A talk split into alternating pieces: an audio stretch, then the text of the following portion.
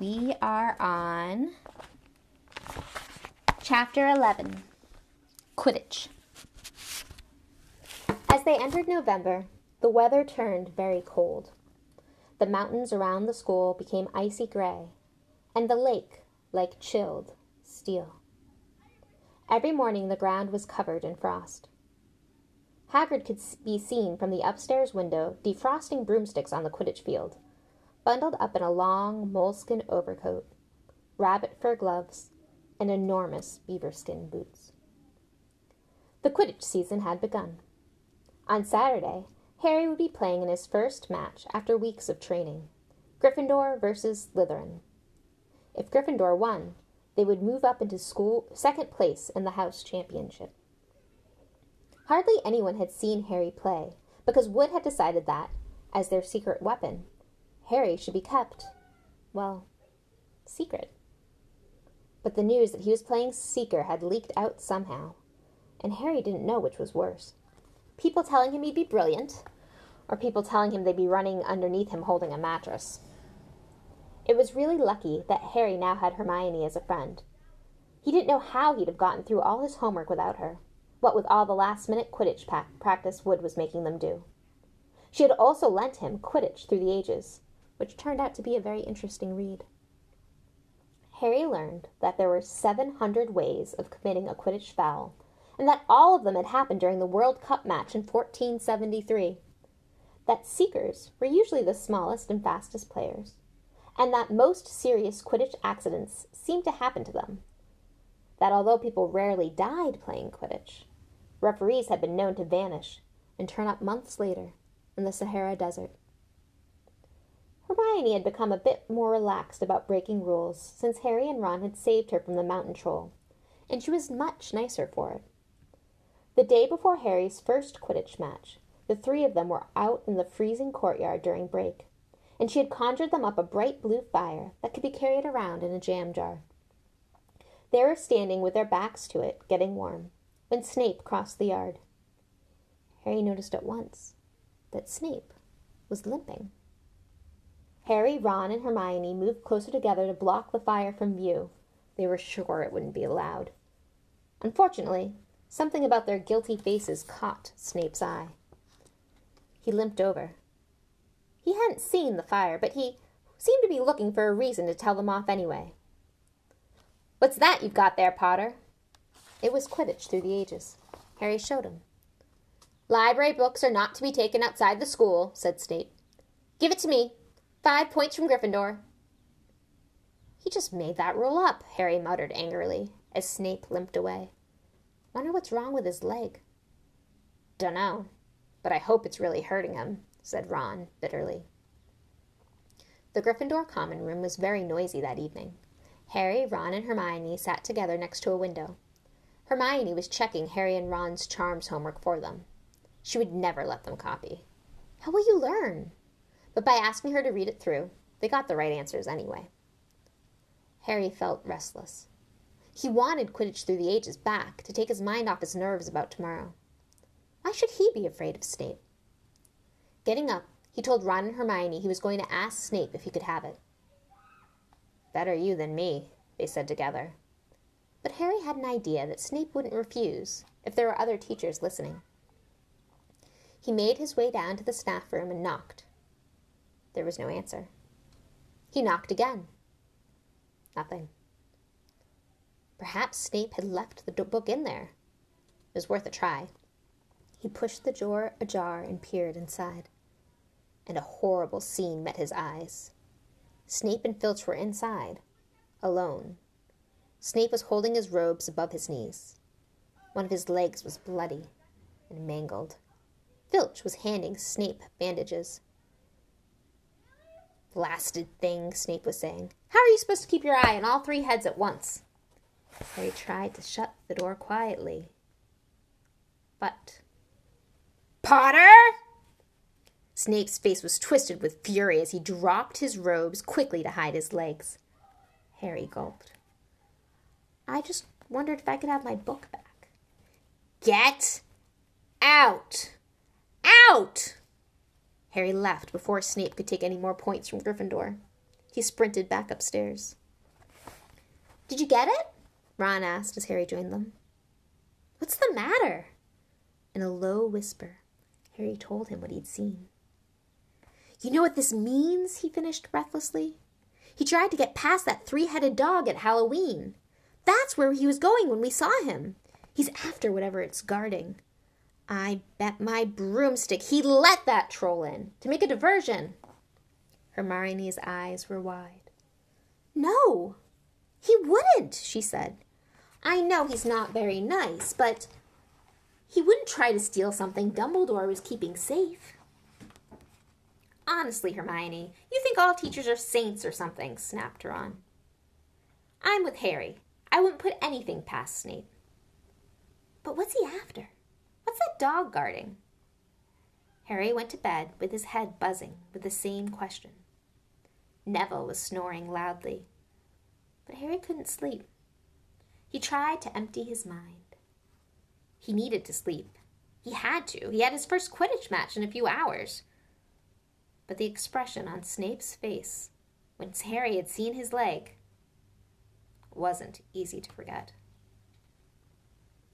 The next morning dawned, very bright and cold. The great hall was full of the delicious smell of fried sausages and the cheerful chatter of everyone looking forward to a good Quidditch match. You've got to eat some breakfast.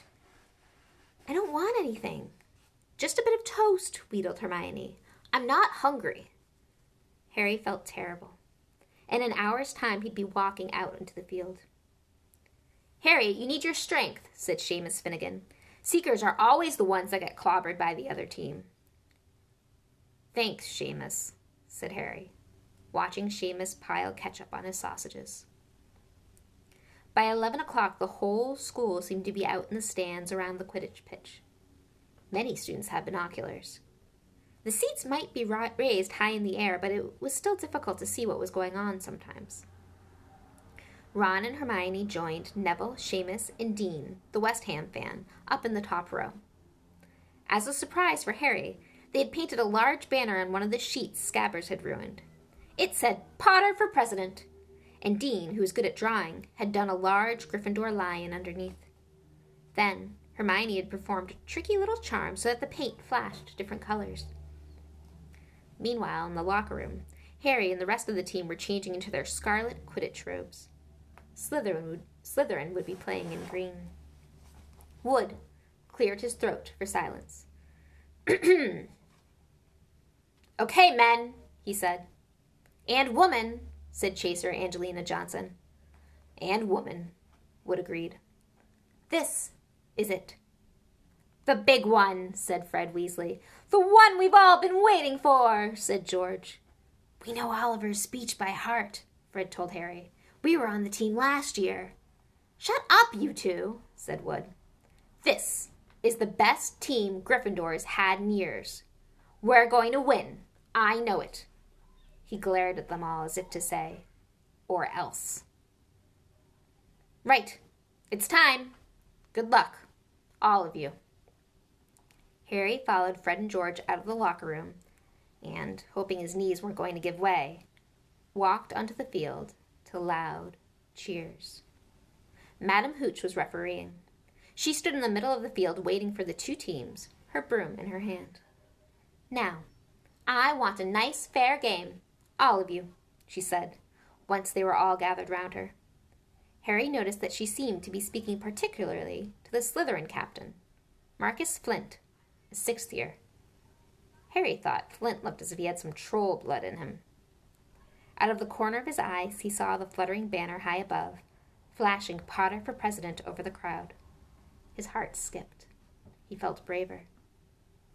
Mount your brooms, please. Harry clambered onto his Nimbus 2000. Madame Hooch gave a loud blast on her silver whistle. Fifteen brooms rose up, high, high in the air. They were off. And the quaffle is taken immediately by Angelina Johnson of Gryffindor, what an excellent chaser that girl is, and rather attractive, too. Jordan! Sorry, Professor. The Weasley twins' friend, Lee Jordan, was doing the commentary for the match, closely watched by Professor McGonagall. And she's really belting along up there. A neat pass to Alicia Spinnet, a good friend of Oliver Wood's, last year only a reserve. Back to Johnson, and nope, the Slytherins have taken the quaffle. Slytherin captain Marcus Flint gains the quaffle, and off he goes. Flint, flying like an eagle up there. He's going to sc- no! Stopped by an excellent move by Keeper Wood, and the Gryffindors take the quaffle. That's Chaser Katie Bell of Gryffindor out there. Nice dive around Flint. Up off the field and ouch! That must have hurt. Hit in the back of the head by a bludger. Quaffle taken by the Slytherins. That's Adrian Pusey speeding off towards the goalposts, but he's blocked by a second bludger, sent his way by Fred or George Weasley. Can't tell which. Nice play by the Gryffindor beater, anyway. And Johnson, back in possession of the quaffle, a clear field ahead of her, and off she goes. She's really flying. Dodges a speeding bludger. The goalposts are ahead. Come on now, Angelina. Keeper Bletchley dives, misses. Gryffindor scores! Gryffindor cheers filled the cold air with howls and moans from the Slytherins. Budge up there, move along. Hagrid! Ron and Hermione squeezed together to give Hagrid enough space to join them. Been watching from me hunt, said Hagrid, patting a large pair of binoculars around his neck. But it ain't the same as being in the crowd. No sign of the snitch yet, eh? Nope, said Ron. Harry hasn't had much to do yet. Kept out of trouble, though. That's something, said Hagrid, raising his binoculars and peering skyward at the speck that was Harry. Way up above them, Harry was gliding over the game, squinting about for some sign of the snitch. This was part of his and Wood's game plan. Keep out of the way until you catch sight of the snitch, Wood said. We don't want to have you attacked before you have to be. When Angelina had scored, Harry had done a couple of loop the loops to let off his feelings, and now he was back to staring around for the snitch. Once he got sight of a flash of gold, but it was just a reflection from one of the Weasleys' wristwatches. And once a bludger decided to come pelting his way, more like a cannonball than anything. But Harry dodged it, and Fred Weasley came chasing after. All right there, Harry! He had time to yell as he beat the bludger furiously towards Marcus Flint. Slytherin in possession, Lee Jordan was saying. Chaser, Pusey, ducks two bludgers, two Weasleys, and a Chaser Bell, and he speeds towards the. Wait a moment. Was that the snitch? A murmur ran through the crowd as Adrian Pusey dropped the quaffle, too busy looking over his shoulder at the flash of gold that had passed his left ear. Harry saw it. In a great rush of excitement, he dived downward after the streak of gold. Slytherin seeker Terence Higgs had seen it too. Neck and neck, they hurtled toward the snitch. All chasers seemed to have forgotten what they were supposed to be doing as they hung in midair to watch. Harry was faster than Higgs. He could see the little round ball, wings flattering, darting up ahead. He put on an extra spurt of speed. Wham! A roar of rage echoed from the Gryffindors below. Marcus Flint had blocked Harry on purpose, and Harry's broom had spun off course. Harry was holding on for dear life.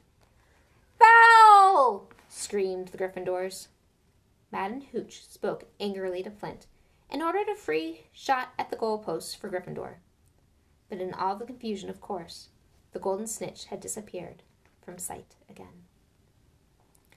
Down in the stands, Dean Thomas was yelling, Send him off, ref! Red card! What are you talking about, Dean? said Ron. Red card, said Dean furiously. In soccer, you get shown the red card and you're out of the game. But this isn't soccer, Dean, Ron reminded him. Hagrid, however, was on Dean's side. They ought to change the rules. Flint could have knocked Harry out of the air. Lee Jordan was finding it difficult not to take sides. So, after that obvious and disgusting bit of cheating, Jordan, growled Professor McGonagall, I mean, after that open and revolting foul. Jordan, I'm warning you. All right, all right. Flint nearly kills the Gryffindor Seeker, which could happen to anyone, I'm sure. So penalty to Gryffindor, taken by Spinnet, who puts it away, no trouble. And we continue play. Gryffindor, still in possession. It was as Harry dodged another bludger, which went spinning, spinning dangerously past his head, that it happened.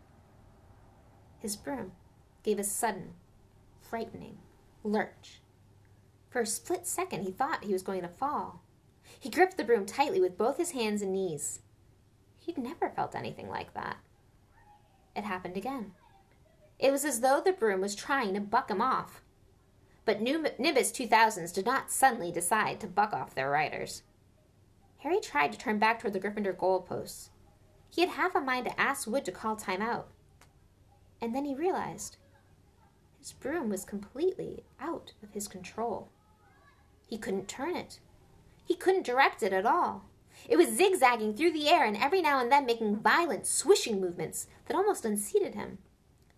Lee was still commentating. Slytherin in possession. Flint with a quaffle, passes to Spinnet, passes Bell. Hit hard in the face by a bludger. Hope it broke his nose.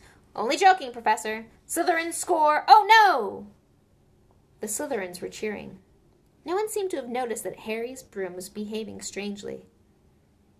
It was carrying him slowly higher, away from the game, jerking and twitching as it went. Don't know what Harry thinks he's doing, Hagrid mumbled. He stared through his binoculars. If I know better, I'd say he'd lost control of his broom, but he can't have. Suddenly, people were pointing up at Harry all over the stands. His broom had started to roll over and over, with him just managing to hold on. Then the whole crowd gasped. Harry's broom had given a wild jerk and Harry had swung off it. He was now dangling from it, holding on with only one hand. Did something happen to it when Flint blocked him? Seamus whispered. Can't have, Hagrid said, his voice shaking. Can't nothing interfere with a broomstick except powerful dark magic. No kid could do that to a Nimbus 2000. At these words, Hermione seized Hagrid's binoculars. But instead of looking up at Harry, she started looking frantically at the crowd. What are you doing? moaned Ron, gray faced. I knew it, Hermione gasped. Snape! Look! Ron grabbed the binoculars. Snape was in the middle of the stands opposite them. He had his eyes fixed on Harry and was muttering non-stop under his breath. He's doing something! Jinxing the broom, said Hermione. What should we do? Leave it to me. Before Ron could say another word, Hermione had disappeared. Ron took the turned the binoculars back on Harry. His broom was vibrating so hard it was almost impossible for him to hang on much longer. The whole crowd was on its feet, watching, terrified, as the Weasleys flew up and tried to pull Harry safely onto one of their brooms. But it was no good. Every time they got near him, the broom would jump, higher still. They dropped lower and circled beneath him, obviously hoping to catch him if he fell. Marcus Flint seized the quaffle and scored five times without anyone noticing. Come on, Hermione, Ron muttered, desperately. Hermione had fought her way across the, to the stand where Snape stood, and was now racing along the row behind him. She didn't even stop to say sorry as she knocked Professor Quirrell headfirst into the row in front. Reaching Snape, she crouched down, pulled out her wand, and whispered a few well chosen words. Bright blue flames shot from her wand and onto the hem of Snape's robes. It took perhaps thirty seconds for Snape to realize that he was on fire. A sudden yelp told her she had done her job. Scooping the fire off him into a little jar in her pocket, she scrambled back along the row. Snape would never know what had happened. It was enough. Up in the air, Harry was suddenly able to clamber back onto his broom. Neville, you can look, Ron said. Neville had been sobbing into Hagrid's jacket for the last five minutes. Harry was speeding toward the ground when the crowd saw him clap his hand to his mouth as though he was going to be sick. He hit the field on all fours, coughed, and something gold fell into his hand. I've got the snitch! he shouted, waving it above his head and the game ended in complete confusion. He didn't catch it. He nearly swallowed it. Flint was still howling 20 minutes later. But it made no difference. Harry hadn't broken any rules, and Lee Jordan was still happily shouting the results. Gryffindor had won by 170 points to 60. Harry heard none of this, though. He was being made a cup of strong tea back in Hagrid's hut with Ron and Hermione. It was Snape, Ron was explaining. Hermione and I saw him. He was cursing your broomstick, muttering. He wouldn't take his eyes off you. Rubbish, said Hagrid, who hadn't heard a word of what had gone on next to him in the stands. Why would Snape do something like that? Harry, Ron, and Hermione looked at one another, wondering what to tell him. Harry decided on the truth. I found out something about him, he told Hagrid. He tried to get past the three headed dog on Halloween. It bit him. We think he was trying to steal whatever it's guarding. Hagrid dropped the teapot. How do you know about Fluffy? he said. Fluffy? Yeah, he's mine. Bought him off a Greek chappie I met in the pub last year. I lent him and Dumbledore to guard the. Yes? said Harry eagerly. Now, don't ask me any more, said Hagrid gruffly. That's top secret, that is. But Snape's trying to steal it. Rubbish, said Hagrid again. Snape's a Hogwarts teacher. He'd do nothing of the sort. So why did he just try and kill Harry? cried Hermione. The afternoon's events certainly seemed to have changed her mind about Snape. I know a jinx when I see one, Hagrid. I've read all about them. You've got to keep eye contact, and Snape wasn't blinking at all. I saw him. I'm telling you, you're wrong, said Hagrid hotly. I don't know why Harry's broom acted like that, but Snape wouldn't try and kill a student. Now listen to me, all three of you. You're meddling in things that don't concern you. It's dangerous. You forget that dog and you forget what it's guarding. That's between Professor Dumbledore and Nicholas Flamel. Aha! said Harry. So there's somebody called Nicholas Flamel involved, is there? Hagrid looked furious with himself. Chapter 12 The Mirror of Erised Christmas was coming. One morning in mid December, Hogwarts woke to find itself covered in several feet of snow. The lake froze solid, and the Weasley t- twins were punished for bewitching several snowballs so that they followed Quirrell around, bouncing off the back of his turban. The few owls that managed to battle their way through the stormy sky to deliver mail had to be nursed back to health by Hagrid before they could fly off again. No one could wait for the holidays to start. While the Gryffindor common room and the great hall had roaring fires, the drafty corridors had become icy, and a bitter wind rattled the windows in the classrooms. Worst of all were Professor Snape's classes down in the dungeons, where their breath rose in a mist before them, and they kept as close as possible to their hot cauldrons.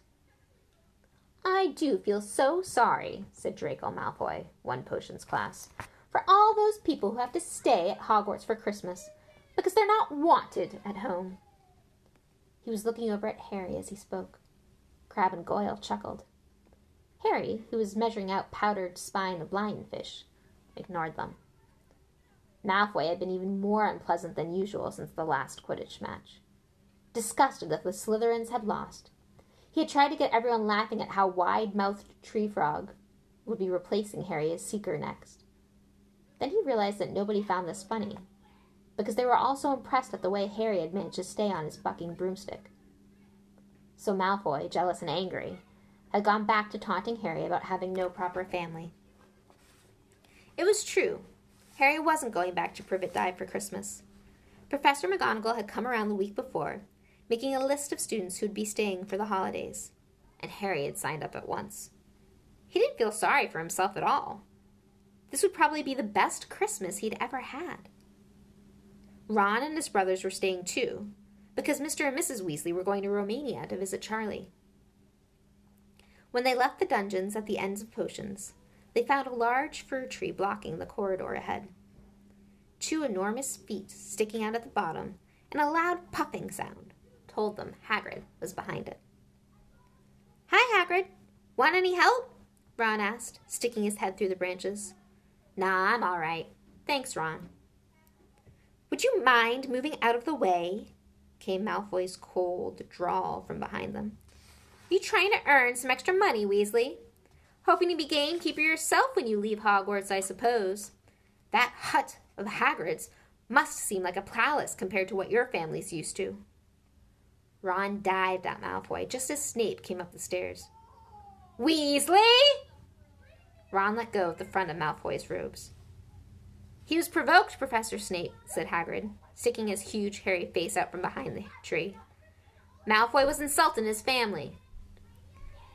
Be that as it may, fighting is against Hogwarts rules, Hagrid, said Snape, silkily. Five points from Gryffindor, Weasley, and be grateful it isn't more. Move along, all of you.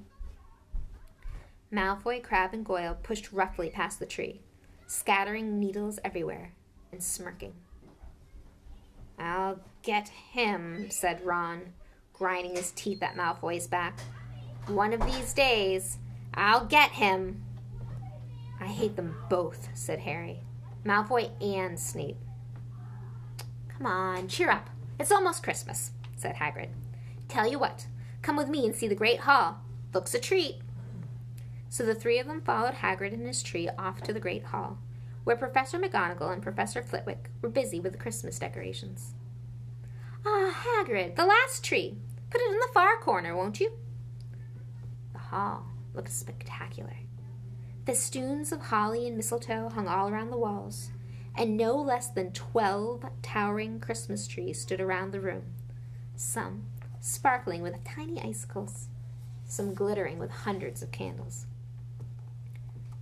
How many days you got left till your holidays? Hagrid asked. Just one, said Hermione. And that reminds me, Harry, Ron, we've got half an hour before lunch. We should be in the library. Oh, yeah, you're right, said Ron, tearing his eyes away from Professor Flitwick, who had golden bubbles blossoming out of his wand and was trailing them over the branches of the new tree. The library, said Hagrid, following them out the hall. Just before the holidays. Bit keen, aren't you? Oh, we're not working, Harry told him brightly. Ever since you mentioned Nicholas Flamel, we've been trying to find out who he is. You what? Hagrid looked shocked. Listen here. I told you. Drop it. It's nothing to you with that god, dog's garden. We just want to know who Nicholas Flamel is. That's all, said Hermione. Unless you'd like to tell us and save us the trouble, Harry added. We must have been through hundreds of books already, and we can't find him anywhere. Just give us a hint. I know I've read his name somewhere. I'm saying nothing, said Hagrid flatly. Just to have to find out for ourselves, then, said Ron. And they left Hagrid looking disgruntled and hurried off to the library.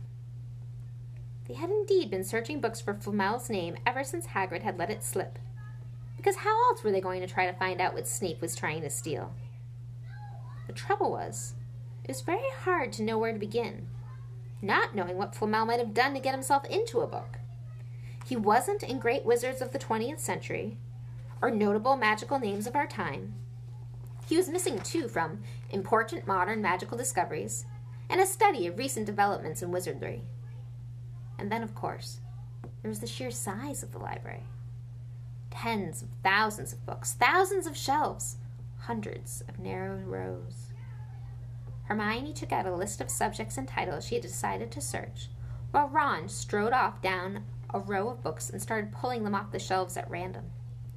Harry wandered over to the restricted section. He had been wondering for a while if Flamel wasn't somewhere in there. Unfortunately, you needed a specially signed note from one of the teachers to look in any of the restricted books. He knew he'd never get one. These were the books containing powerful, dark magic, never taught at Hogwarts, and only read by older students studying advanced defense against the dark arts. What are you looking for, boy? Nothing, said Harry. Madam Pince, the librarian, brandished a feather duster at him. You'd better get out, then. Go on. Out! Wishing he'd been a bit quicker at thinking up some story, Harry left the library. He, Ron, and Hermione had already agreed they better not ask Madame Pince where they could find Flamel. They were sure she'd be able to tell them, but they couldn't risk Snape hearing what they were up to. Harry waited outside in the corridor to see if the other two had found anything, but he wasn't very hopeful. They had been looking for two weeks after all. But as they only had odd moments between lessons, it wasn't surprising they'd found nothing What they really needed was a nice long search without Madame Pince breathing down their necks. Five minutes later, Ron and Hermione joined him, shaking their heads, and they went off to lunch. You will keep looking while I'm away, won't you? said Hermione. And send me an owl if you find anything.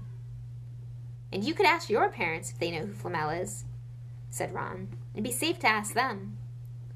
Very safe. They're both dentists, said Hermione.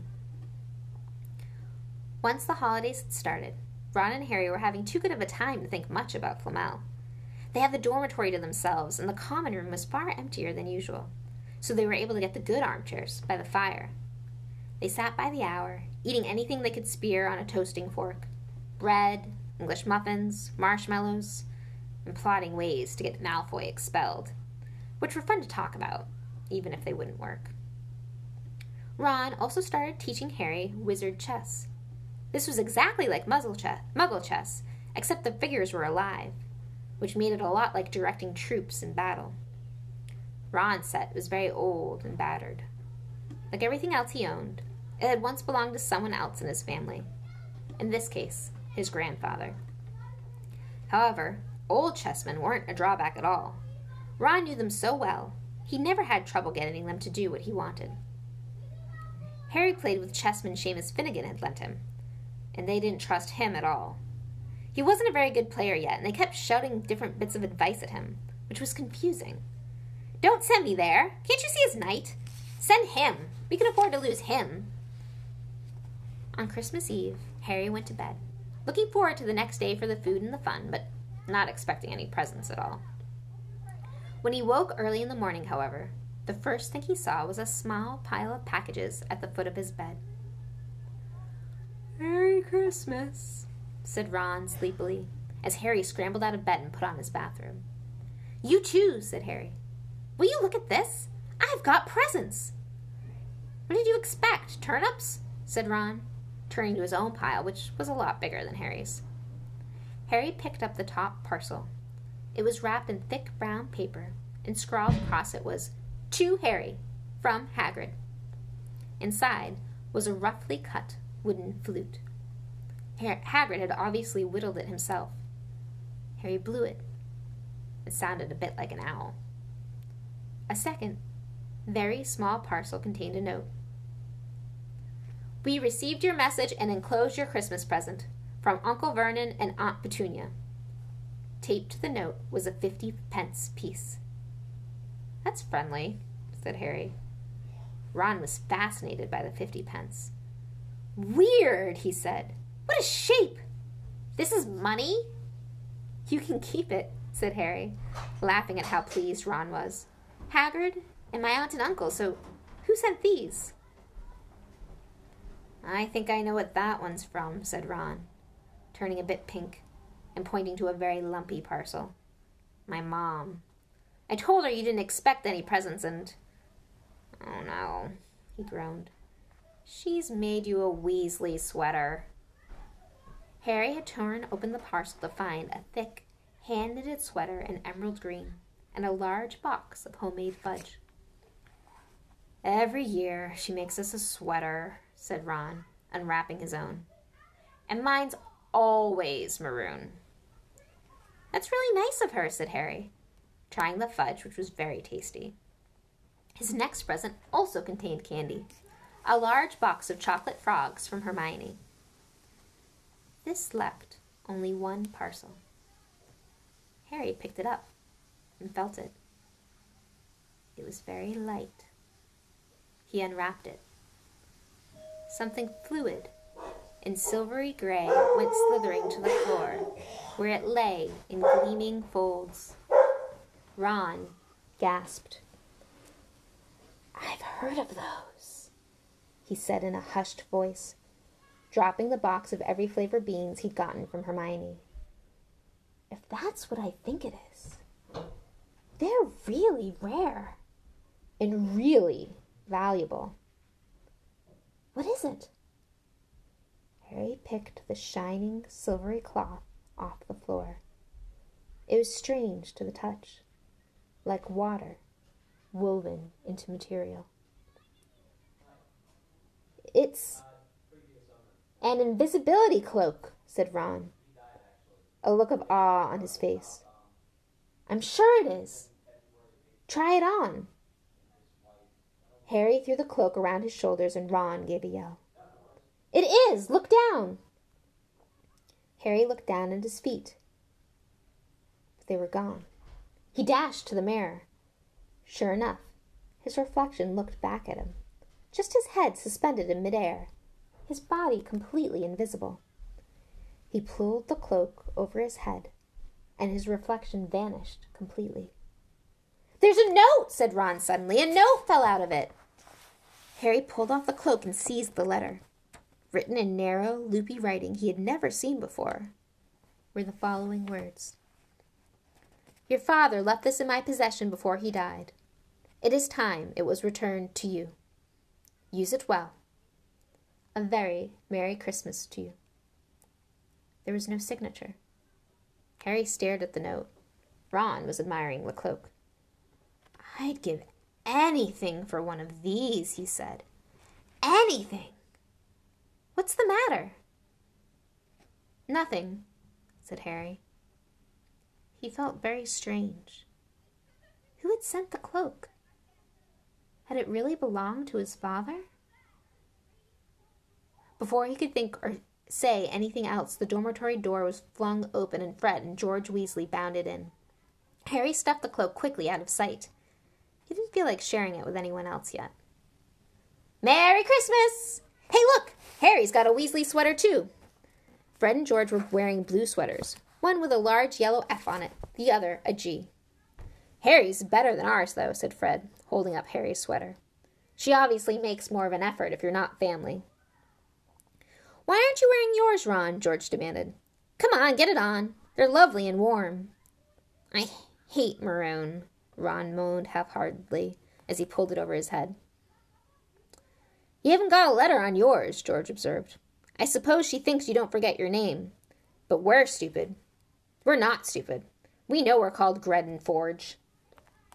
What's all this noise? Percy Weasley stuck his head through the room, through the door, looking disapproving. He had clearly gotten halfway through unwrapping his presents as he, too, carried a lumpy sweater over his arm, which Fred seized. P is for prefect. Get it on, Percy. Come on. We're all wearing ours. Even Harry got one. I don't want, said Percy thickly as the twins forced the sweater over his head, knocking his glasses askew. And you're not sitting with the prefects today either, said George. Christmas is a time for family. They frog marched Percy from the room, his arms pinned to his side by his sweater.